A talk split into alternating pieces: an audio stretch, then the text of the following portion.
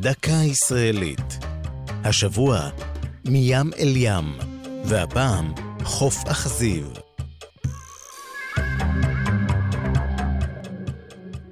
מספרים על צעירה מעכו שאולצה להינשא לקשיש עשיר מלבנון.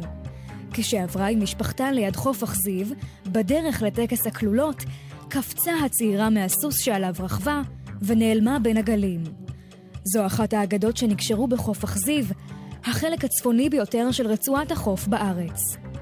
אכזיב נזכרת במקרא כחלק מנחלת שבט אשר. בזמן העתיק יישבו אותה הפניקים, יורדי ים מחוף הלבנון, שהפיקו בה בין היתר דיו ארגמני יקר מחלזונות שגדלו בחוף. בחפירות הארכיאולוגיות במקום נמצאו שרידים של תרבות זו.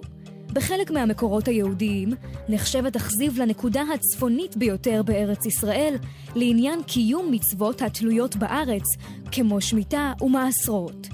הצלבנים בנו בה מצודה גדולה, וסביבה מבנים חקלאיים ובתי קברות. בתקופה מאוחרת יותר הוקם שם היישוב הערבי עזיב, וב-16 ביוני 1946 פיצץ כוח פלמ"ח את גשר הכביש והרכבת שליד הכפר במהלך ליל הגשרים.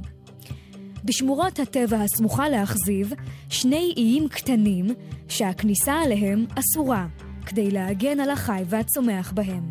זו הייתה דקה ישראלית על מים אל ים וחוף אכזיב. כתבה מאיה רכלין, ייעוץ הדוקטור יגאל לוין, עורך ליאור פרידמן.